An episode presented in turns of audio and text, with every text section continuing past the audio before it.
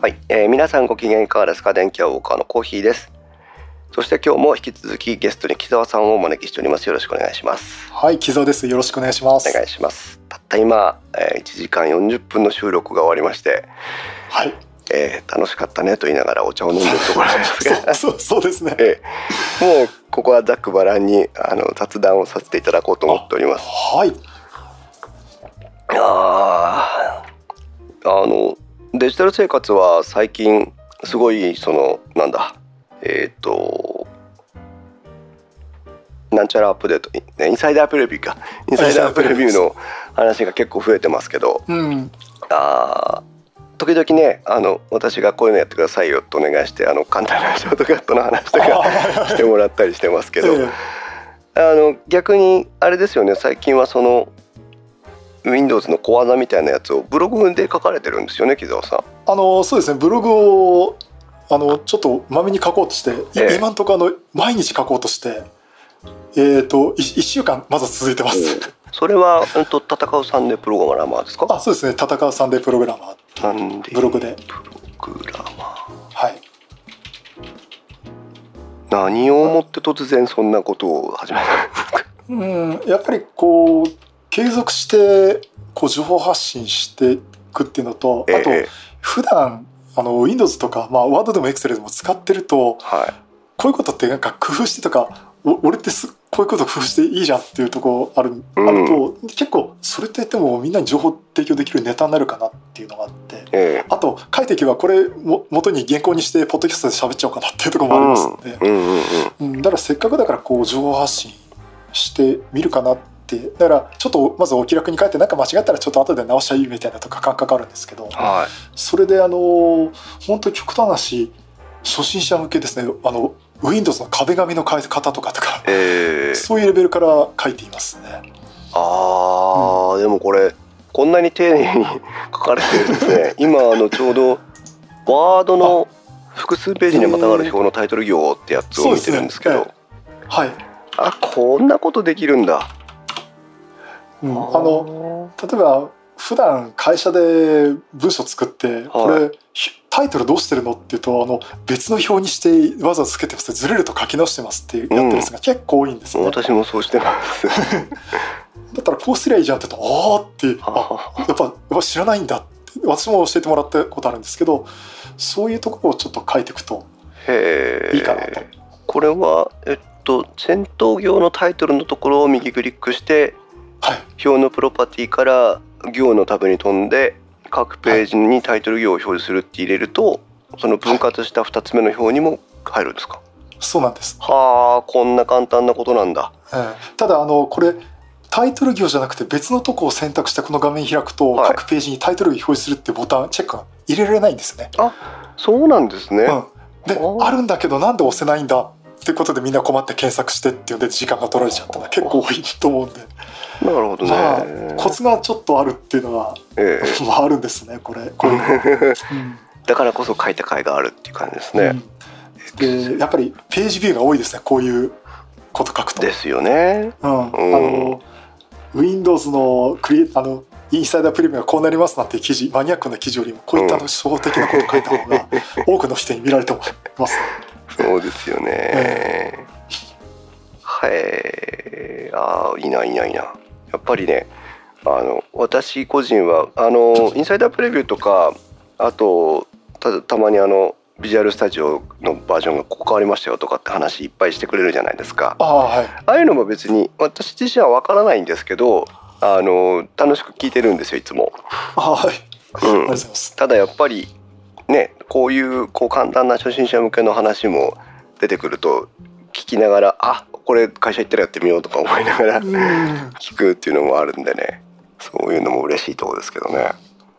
そうですね、この前の配信だとあのファイル名を一気に連番をつけながら書き換えるっていうのもあって、ありましまあ、たあれねも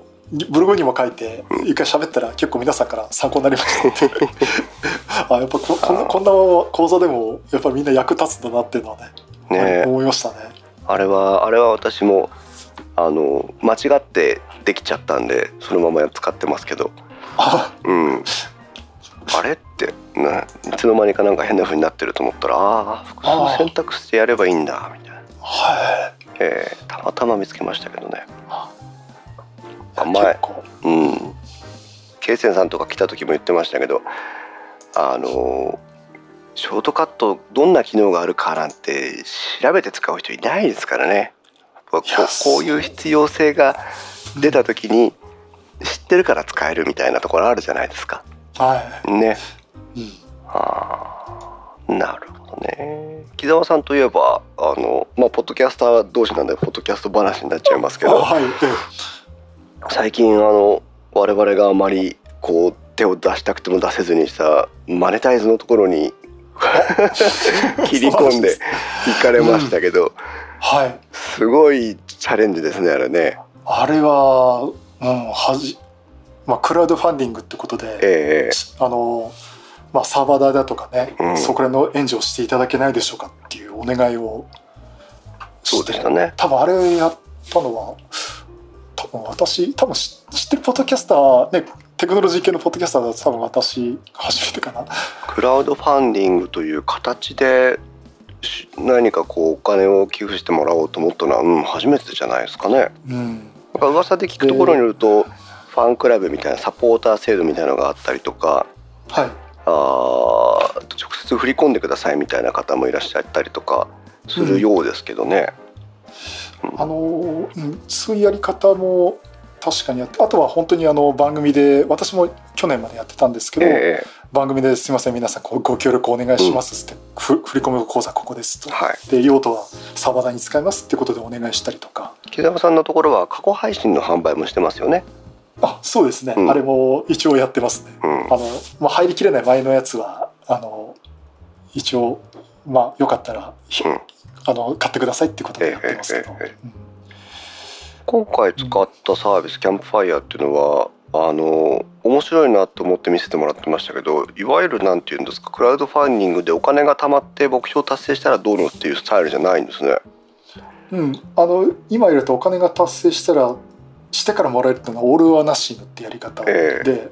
確かにあのキャンプファイヤーだとかあとはレディー・フォーさんですね、あのタルケンさんが北海道にはいはい電車はでい行って日帰りで帰って、あれレディー・フォーってことで鉄道日東区の太郎健さんですね。そうですそうでうすんね、タロケンさん、あ、そうですね。あのもうやられてますけど、あのやり方もあるんですが、他にはあのキャンプファイヤーってところがやってるのがその、えー例えばそういったえっ、とまあ音楽活動だとか、はい、あのイラスト描いたりっていう普段の活動に対して、うん毎月お金を払って応援をして、たまった分だけいただくっていう、面そ白のい継ですね続。継続する資金をを、うんまあ、応援するってことであのやってもらうっていうものをやってるってことで。うんうんうんで当初私もあのオール・オア・ナッシングってことでいくらいりますっつって1年間継続するんでうん例えば5万円くださいとかはい目標額にしますっていうのをやろうとしたんですけどやっぱうりんいろいろ見るとポッドキャストを継続するとなかなか条件難しいうーんあとそれほどお金が例えば30万40万いるかっていうとそこまでいらないんですよそうですね。ね。 ねねあの大体サーバー代いくらだと か、えあのね、あの収録機材のはい修理費代とか考えてもええそんなにいかないんで、ただそこまでお金は取らないんでっていうことになると逆にそのオールアナッシングになるとうんちょっと敷金が高すぎちゃうんで、えうんキャンプファイヤーさんだとそうではないんでなるほやらどせてもらっねて。ますね。うーんまあマネタイズ難しいところですけど、うんこれあの正直言ってこれ皆さんそうと思うんですけどポッドキャスト始めた頃って無料の、まあ、ケロログさんだったりシーサーだとか、はあとで無料でできてたんですけい。どうも。んまあ、ね電気屋ウォーカーさんにしてもいろんな他の方にしても非常にこうアクセスが多くなるとええ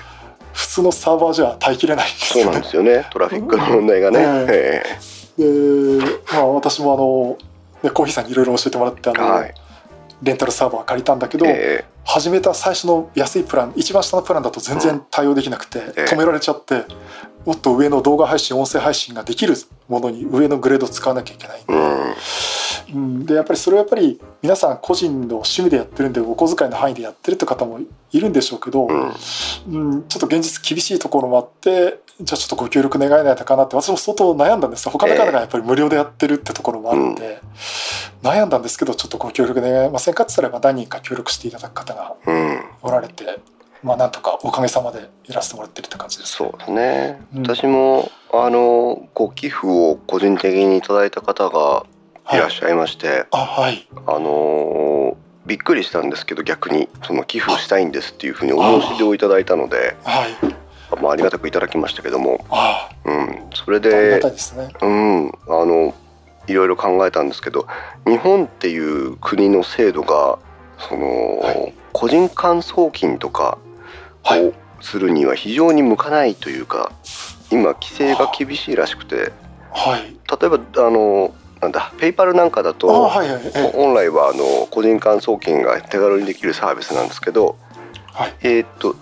ちょっと前に個人間のにそ日本国内での個人間の送金はできなくなったはずなんですよ確か。ああのペイパルはなんかできてたと思ってたんですけどできなくなっちゃったんですあよね、の今はもしかしたらまたできるようになってるんですけど、あの一時期その一切ダメと個人の送金はと。で、はい今改めてドロップあのペイパルの規約を何かで見たらえーっとこの前ご飯食べに行った分の集金ですとかあはあの娘にお金を送りますとか、い、うん、その極めて身内の中だけとかあー、お金を集金する理由が確かなものについてしか送金は認めませんみたいな規約になってたような気がするんですよね。あーそうすると確かになんかすえ割り勘で支払うのこれでやろうとかいうええのなんか見たことありますね。そうそうそうそう、うんそういうそのあのはっきり金額が決まってて顔の知ってる人からしか送金は受けてはいけないみたいなは話らしいんですよ。そうすると、あー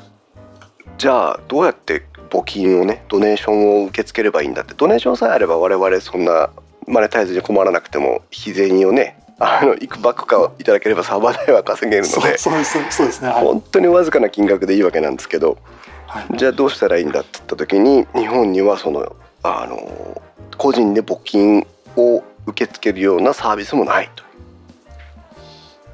という、うん、非常に厳しい状態なんです厳しいね。ですね。うん一方で YouTube みたいのはビューが稼げさえすればあの収益として受け取れるわけじゃないですか。はいねはい。あでも有志部でも相当いかないと厳しいですよえね。でしょうね。うん。 多分あれこれ金額言うのは多分 YouTube 的にはご法度なんで言わ言えませんけど、ええうんいやここぐらいしかいかないんだっていうのはありますね。やっぱり本当あの100万回以上の再生とかないと話にならないんで結しょ構うね。厳しいですね。うんなるほどね。まあ電気屋ウォーカーもマネタイズというかその運営費用の捻出をうん考えないわけではないんですけど、はい。うーんと結論は今はアフィリエイトに頼っています。あ、あやっぱりやっぱり そうです。はい、うちは特にあのレンタルサーバー for beginners ってほとんど更新してないあの別なポッドキャストがあるんですけど、あはいはい。えええーあれがマインクラフトが流行った時期にちょうど私もマインクラフトの解説記事とかを書いてましてはい。で、えっとポッドキャスト配信してなおかつサーバーのアフィリエイトを貼ってたのでえ結構なあのサーバー代を払ってお釣りが来るぐらいの収入にはなってたので。おそれいいですね。えーただもうあの完全に更新も止まってますし旬も過ぎたので終わりましたけどね、ああ、なるほど。え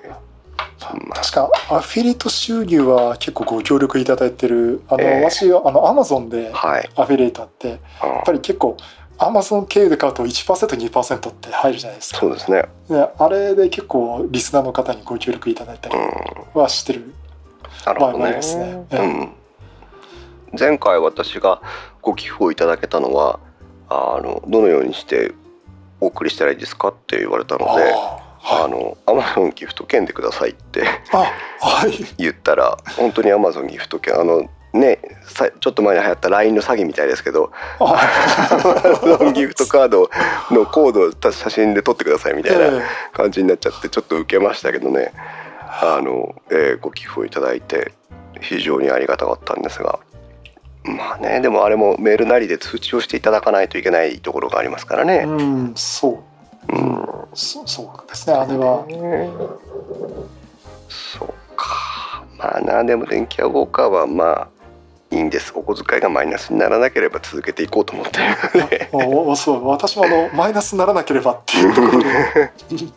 何もしないとちょっと厳しいですよねやっぱりね。うんやっぱり最初は良かったんですけどね、でやっぱりやっぱり悩みましたよね基本的にただでやるもんだろうっていうふうにみんなに思われてるところあって、ええ自分自身も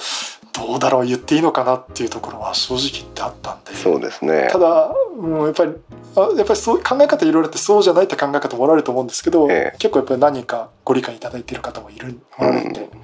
本当もう感謝でいっぱいですよ本当にね。ねまあ、そういう意味で例えば木澤さんですとあのポッドキャストックに出られた経験がありましたけど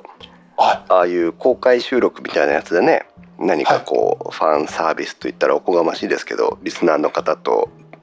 実際何かこうつながってい、ああはいこうね、こう気持ちをお返しできるとなんかサービスしてあげられるとねいいなとは思いますけど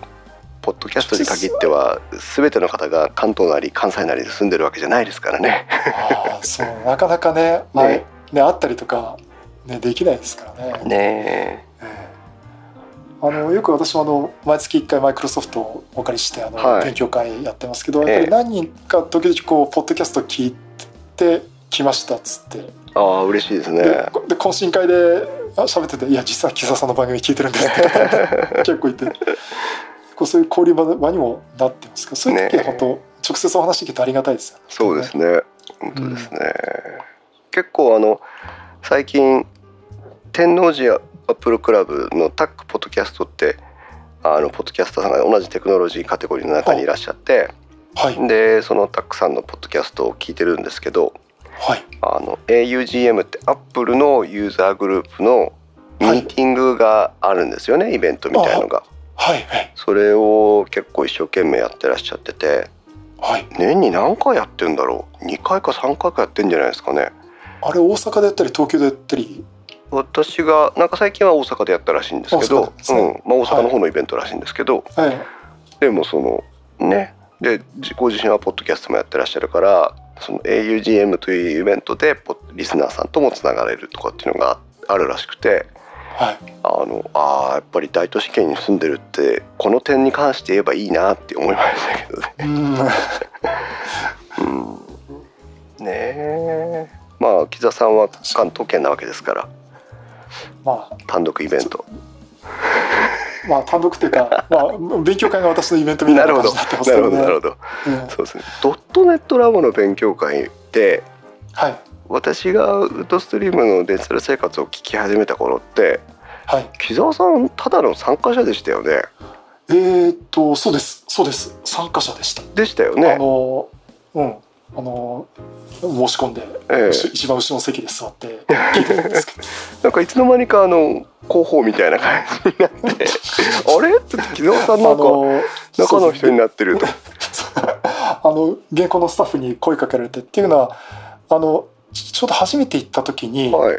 あの名刺交換とかして時した時やっぱり「ポッドキャスターです」って名刺を作ってえ配ったら「あ俺この番組聞いたことある」って思ってい てもう今でも仲良 くさせてなんか一番仲いい方なんですけどはい、 そういった方もいて「いや実は私こういうのやってる」って言うと「あ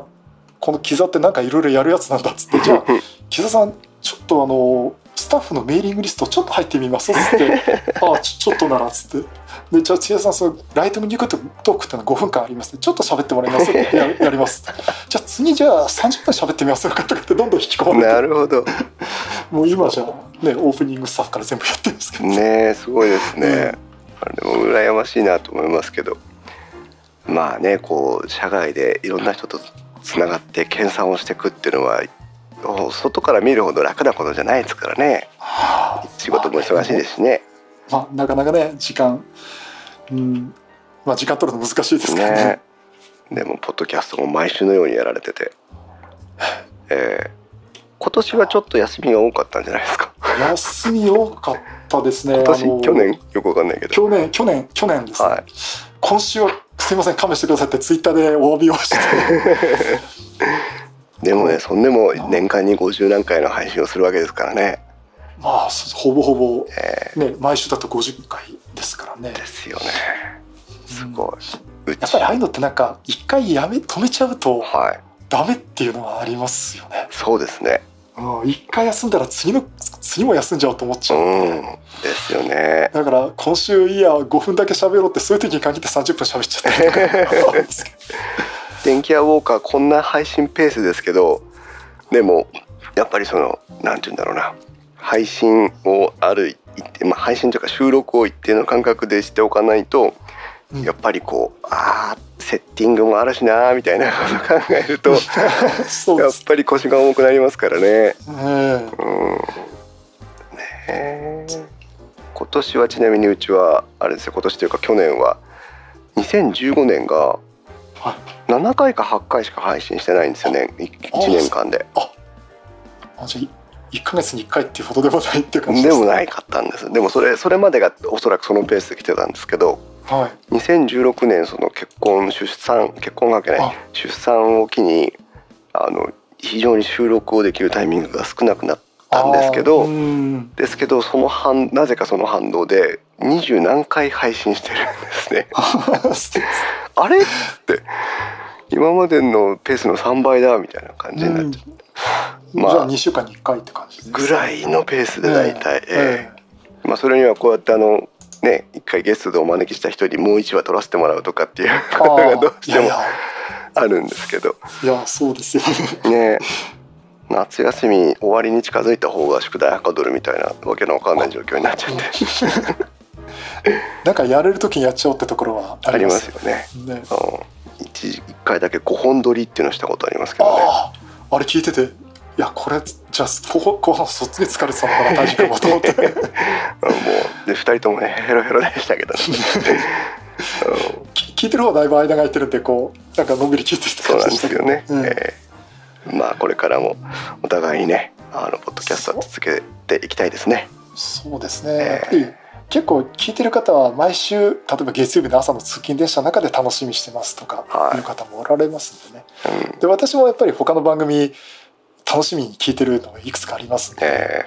うん、あ今週ないのかっていうとちょっと残念な気持ちになったりしますーし、そうですねうん、木田さんはちなみにあのどんなポッドキャストを聞いてらっしゃるんですかえっ、とあのまあ竹内竹内さんとかあのそんなプロジェクト、ええそそんなことないっしょとかはいあとはあのまあクリラジさんとかのあのアップルンルンとか、えトレンドウォッチとかですね、はあとはまああとバックスペース FM ー、うんと電気屋、もう電気屋岡さんもちろんです、あありがとうございますありがとうございます、うんえーなるほどまあ結構きまあ中にはその突然聞いたり聞くのやめちゃったりとかっていうのはありますけどね、いろんな番組もね。うん、そそのその段階では我々もただのリスナーですからね。ええだからやっぱりこう番組でもやっぱりやっぱり皆さんこう2年間ぐらいしか2年間ぐらいして飽きちゃって聞くのやめちゃうっていう方も結構いて、またこう入れ替わりって方もいるんでね、うんうんうん。まあ、常に入れ替わりながらも誰か聞いてるんでっていうところがあってまあ喋りがいはありますけどね。そうですね。えまあこれからもポッドキャストがなんだろうな全体で成長していけるといいですね。えうんうん。本当に、ね、結構いいメディアだと思いますんでね。ねうんえ。わかりました。すみません勝手に喋っちゃいましたけどなんかありました。あいえいえ、えー大丈夫 です。ですか。わかりました。じゃあまあえっ、と木澤さんはウッドストリームのデジタル生活ポッドキャストとあとは YouTube YouTube の方はうんと、ウッドストリームだけですかね。あえっ、とああの木沢って名前を出しています。ウッドストリーム木澤っていう検索するウッドストとリームええ出てきまですね一応チチャンネルが長いんですけど、はい youtube.com でスラッシュ C スラッシュ Windows-podcast っていうチャンネルの URL になってるんで。はいはいわかりました。後私でも私も毎毎週番組でくどくどと言ってるんですけど、 まあ、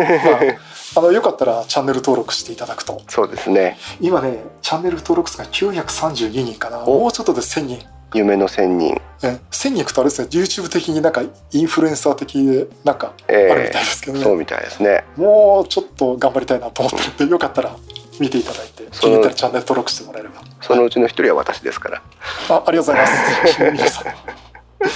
はいということではい木澤さんでございました。はい長らくありがとうございました。あありがとうございましたはい、それではまた次回の配信まで。さようなら。